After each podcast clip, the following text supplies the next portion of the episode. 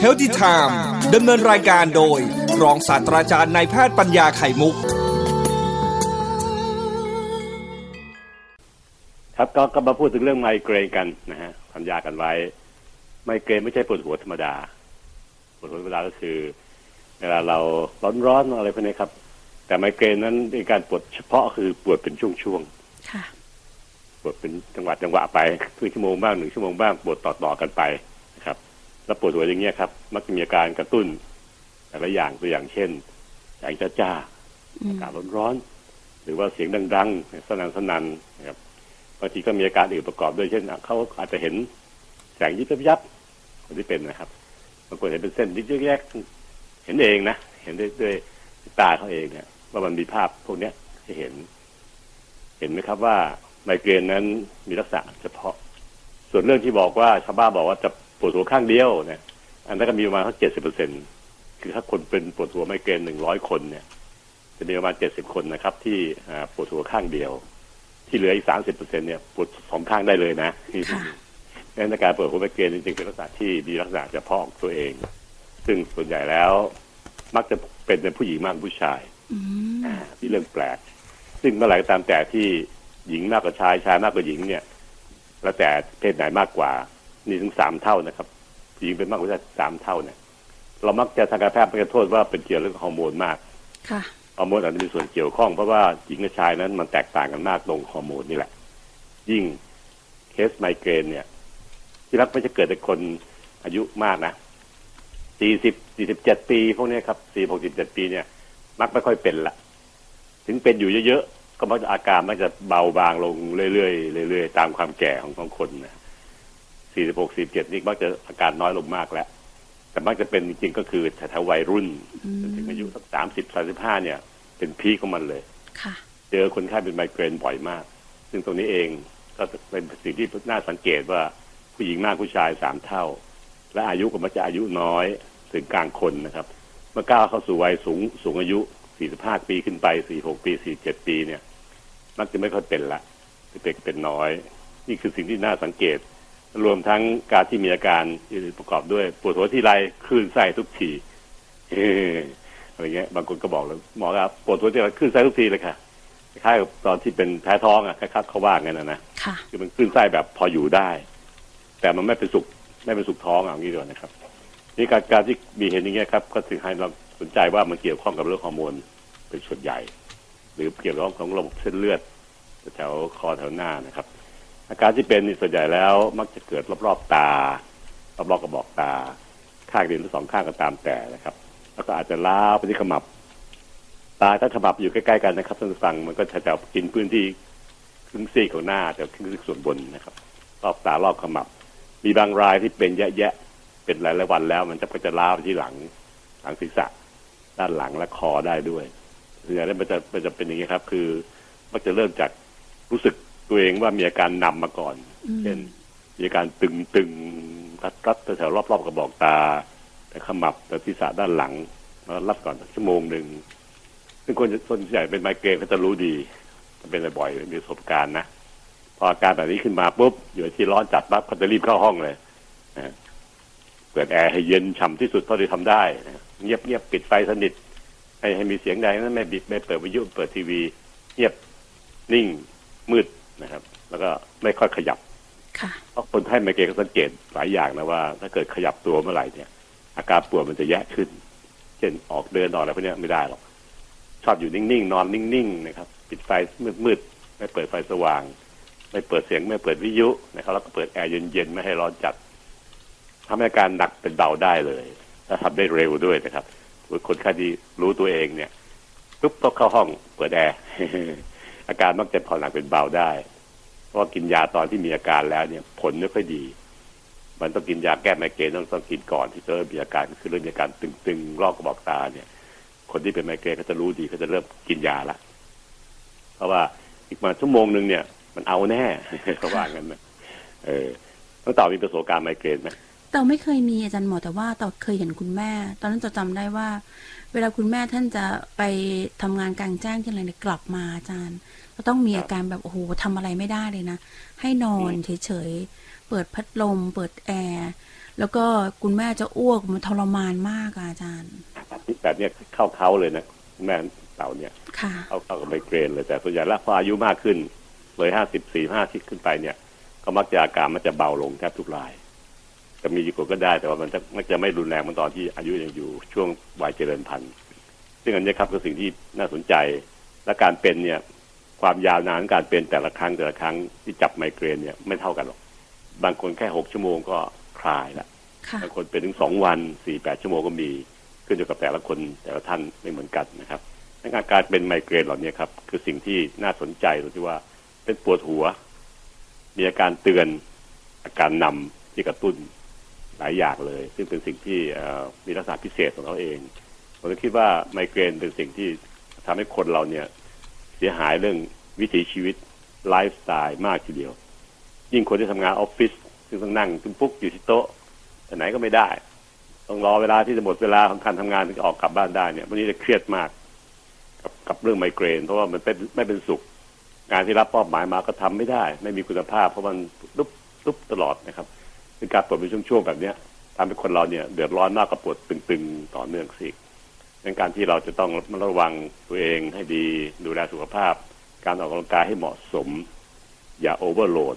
อย่าน้อยไป อย่ามากเกินไปค่ะเอาพอดีพอดีที่ตัวเราพอดีได้ กับสมกับเพศกับวัยของเราเองเราต้องกินอาหารที่เหมาะสมนะครับ การกินอาหารครบห้าหมู่ดีที่สุดเพราะมีอาหารบางอย่างนะครับ ที่เราพิสูจน์ได้ว่ามันกระตุ้นไมเกรนก็ที่จะกล่าวต่อไปในวันพุธพฤหัสนะครับ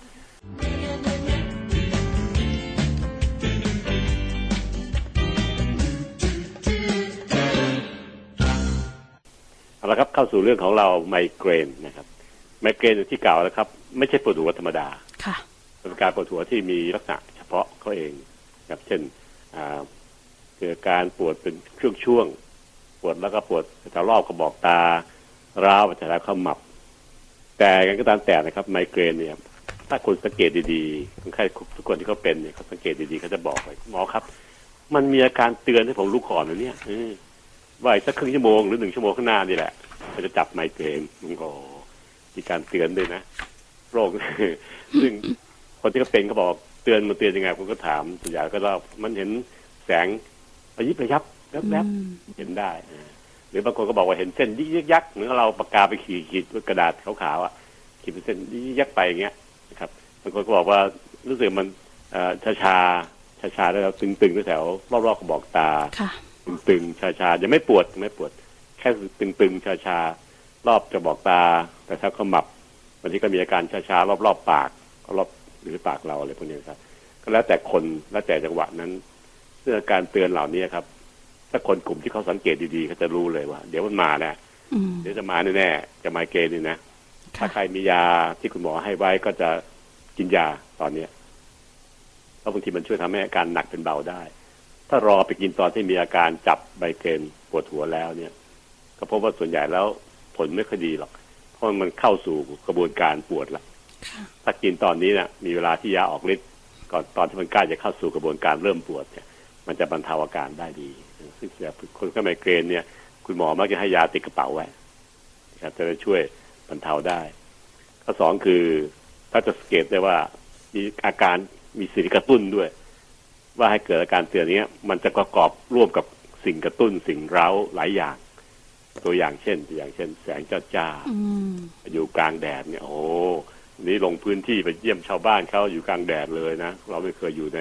นาในไร่เนี่ยเคยอยู่ในตึกในอาคาร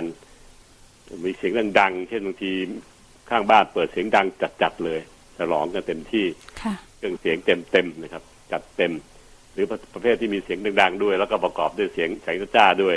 อากาศร้อนๆด้วยนะครับ อากาศร้อนๆนี่ก็เป็นไมเกรนได้เยอะมากเลยทั้งหลายแหล่นะครับ สิ่งแวดล้อมรอบตัวเองมีผลต่อการเกิดการจับไมเกรนซึ่งเป็นอาการกระตุ้นนะครับกระตุ้นจะเกิดได้ ทั้งร้อนจัดเย็นจัดเสียงจัด แล้วก็จ้าจัดต่างๆเล่านี้ครับแล้วแต่เป็นสิ่งกระตุ้นทั้งนั้นแต่มักจะมีอาการนำมาก่อนนี้เอง จึงทำให้ไมเกรนนั้นเป็นลักษณะการปวดหัวอุปวดหัวที่ไม่ธรรมดาค่ะหนักพิเศษพิเศษเลยแต่ถ้าคนบางคนส่วนใหญ่แล้วไม่สังเกตหรอกครับ มันปวดเมื่อไหร่ก็มันน่าจะรู้ตัวกันเองเขาจะเฉยๆไม่รู้ตัวมันมีอาการนำอาการเตือนอะไรที่ผมกล่าวถึงแล้ว แต่ผมก็เราบอกคนไข้ว่าลองสังเกตดูสิครับ ถ้าเกิดว่าเราสังเกตดีๆ เราจะรู้ก่อนเขาก็ถามว่ารู้ก่อนแล้วมันดีไงครับก็เราทานยาก่อนได้นำไปเลย แล้วก็ปรับตัวเอง เพราะว่ามันไม่ชอบร้อนไม่ชอบแสงจ้า ไม่ชอบอากาศร้อนๆแล้วก็เสียงดังๆพอเริ่มมีอาการเตือนอาการนำเช่นเห็นแสงยิบยับเห็นเส้นยิบยับกลางอากาศนะครับซึ่งปกติมันไม่มีนะเส้นพวกนี้แต่คนพวกนี้มันเห็นได้มันเห็นได้ก็มีอาการ แล้วก็มีอาการตึงๆรอบๆกระบอกตานี่ก็เลิกเลยทุกอย่างที่ทำอยู่นะครับ เข้าห้องเย็นๆมืดมืดมืดเพื่อต่อต้านกับแสงจ้า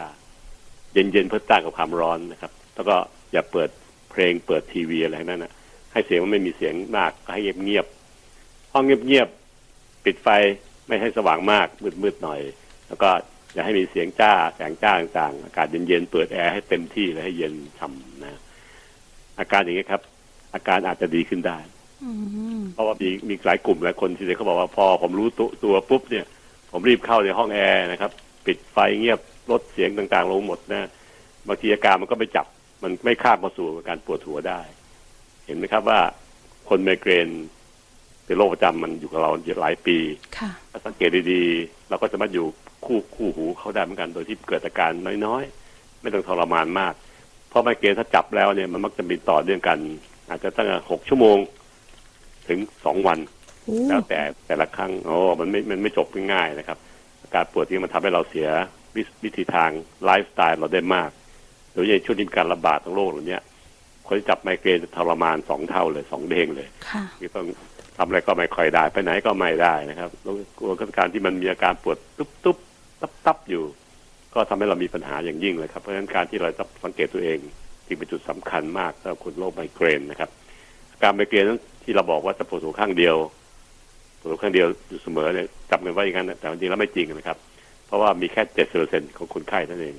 คือคนไข้หนึ่งร้อยคนที่เป็นไมเกรนจริง ๆ เนี่ย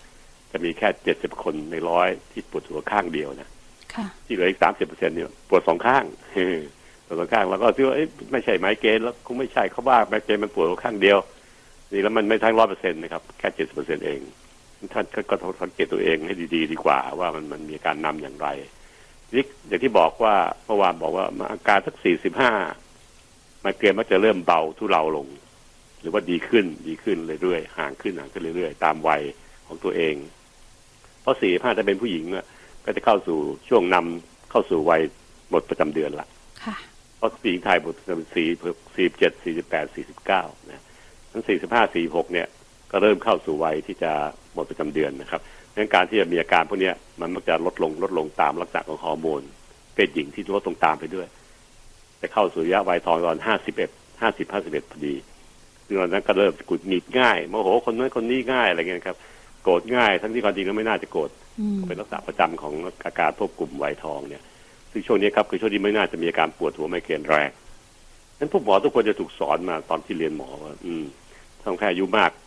มากขนาดนี้แล้วเลยนะสี่เจ็ดสี่แปดขึ้นไปแล้วเนี่ย ถ้ามีอาการปวดหัวรุนแรง ในชีวิตเขาเริ่มเริ่มใหม่ๆเริ่มครั้งแรกเลย ไม่เคยเจอมาก่อน หรือว่าเคยดีมาก่อนแล้วก็ปวดแรงไปอีกเนี่ย จะต้องไปหาเหตุอื่นๆด้วยนะ เช่น หลอดเลือดในสมองเป็นยังไงการเนื้อสมองเป็นยังไงบ้าง โดยการทำการศึกษาพิเศษที่เรียกว่าคอมพิวเตอร์เอ็กซเรย์คอมพิวเตอร์สมอง หรือทำเครื่องแม่เหล็กไฟฟ้าสมองดูด้วย เพราะว่ามันกันมันจะผิดปกติไป เพราะว่าคนไมเกรนเนี่ยบางทีแล้วตรวจหาพวกนี้ไม่เจออะไรหรอกแต่มันมักจะเป็นคนอายุน้อยๆกับเต่านะถึงกลางคนเนี่ยถ้าเกิดมาเกิดในคนที่อายุมากเนี่ย มันผิดสังเกต คุณหมอทุกคนต้อง alert นะต้องเสาะหาสืบสวนว่ามีเหตุอื่นทำให้เกิดปวดหัวครั้งนี้หรือเปล่า อยากคิดว่าเป็นไมเกรนลูกเดียวนะครับอายุเปลี่ยนไปถึงระดับหนึ่งแล้วมันไม่ควรจะไม่ควรจะแย่ลง ถ้าเกิดมันแย่ลงปวดแรงขึ้น ปวดนักหนา ปวดแบบไม่เคยเป็นมาก่อนทำแค่ลองนี้ครับคุณหมอทุกคนก็จะต้องขอให้ทำคอมพิวเตอร์เอ็กซเรย์คอมพิวเตอร์สมอง หรือทำคลื่นแม่เหล็กไฟฟ้าสมอง เพื่อดูว่าเนื้อสมองไม่มีปัญหาอื่น ๆ แทรกซ้อนอยู่หลบอยู่แน่ๆอันนี้คือสิ่งที่ผมเล่าให้ฟังว่า เอ๊ะคนไข้บอกบ่นปวดหัวไม่เกณฑ์อยู่ดีคุณหมอสั่งทำเอ็กซเรย์คอมพิวเตอร์สมองเนี่ยเพราะอะไร ก็เพราะเหตุว่ามันผิดผิดความเป็นจริงตามทำนองของตามของโรคนี้นะครับเรื่องอายุเป็นตัวหลักนะก็จะจะสงสัยแล้วมากเลยนะครับ ก็เป็นอย่างนี้เองวันพรุ่งนี้จะต่อด้วยเรื่องของการรักษาไมเกรนการดูแลไมเกรนเชิงป้องกันเราพูดไปแล้วนะครับ เมื่อมีอาการนำหลบเข้าที่ที่มันเย็นเงียบมืดไม่เสียงดังนะครับ แต่ก็กินยา แต่ถ้าเกิดว่าเป็นแล้วทำไงวะเออก็พูดกันพูดนี้ต่อนะครับ วันนี้ก็ขอจบเรื่องแค่นี้ก่อนนะครับ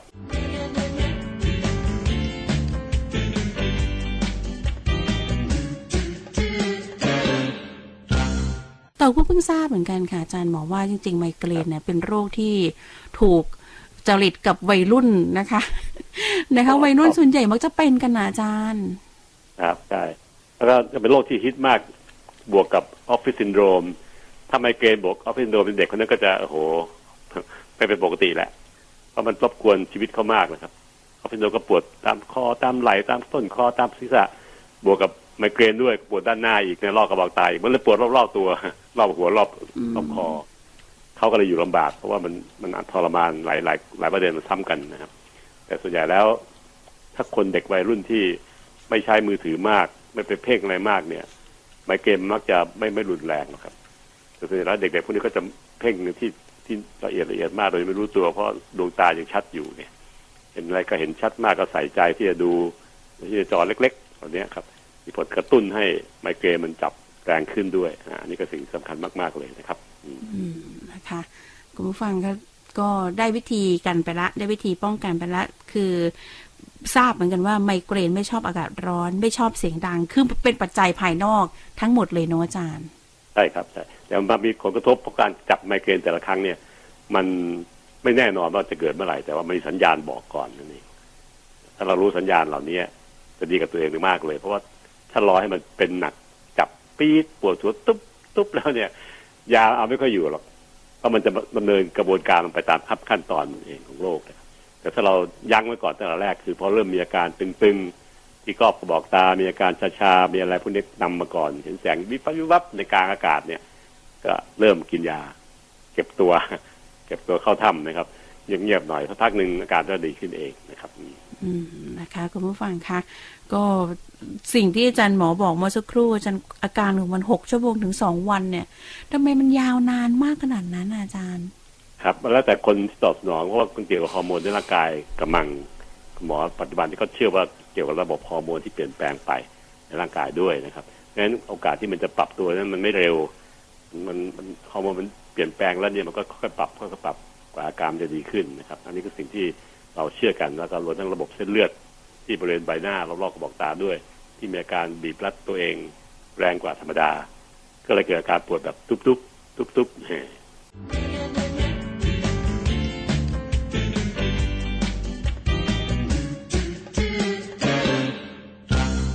เอาละครับกลับมาถึงไมเกรนของเราต่อนะครับวันนี้วันภาคจบพูดถึงเรื่องการรักษาหรือนะครับ ไมเกรนเนี่ยมีอาการกระตุ้นได้เราวันพูดไปแล้ววันนี้ครับ ว่ามีเหตุอันกระตุ้นให้มันเกิดได้ง่าย เช่น การพักผ่อนน้อย อดนอนขาดการออกกำลังกาย หรือว่าการความเครียดต่างๆ ที่สามอันนี้เป็นตัวสำคัญทั้งพักผ่อนน้อย อดนอน ขาดการออกกำลังกาย และความเครียดเป็นตัวสำคัญนะครับ มีอื่นอีกเช่น อาหารบางอย่างนะ จากการสังเกตเนี่ยพบว่าผงชูรสเนี่ยเป็นตัวกระตุ้นให้เกิดไมเกรนได้ อืมเป็นคนที่เป็นไมเกรนจะต้องระวังบอกคุณป้าคุณยายแม่ค้า ว่าไม่ใส่ผงชูรสนะคะ อะไรคนนี้ตัวอย่างนะครับ และที่เรากล่าวไปแล้วก็คือ ร้อนจัดดังจัดจ้าจัด พวกนี้ไม่โอเคต้องพยายามหลีกเลี่ยงนะครับโดยยิ่งน้องผู้หญิงที่เป็นไมเกรนเนี่ยซึ่งกว่าพวกผีเป็นเยอะกว่าผู้ชายอยู่แล้วสามต่อหนึ่งนะครับ เวลาใกล้ๆจะมีรอบเดือนประจำเดือนเนี่ย ก็จะเกิดอาการปวดไมเกรนได้บ่อยช่วงนั้นนะครับ มันก็เพราะว่าบางคนเขาเกี่ยวกับเรื่องฮอร์โมนในร่างกายที่เกี่ยวกับประจำเดือนแน่ๆอันนี้คือสิ่งสำคัญมากๆเลยที่ต้องคำนึงถึงทั้งอย่าอดนอน ออกกำลังกายให้พอดีพอดีรวมทั้งการที่ไม่เครียดมาก แล้วก็อาหารบางอย่าง เช่นผงชูรสรวมทั้ง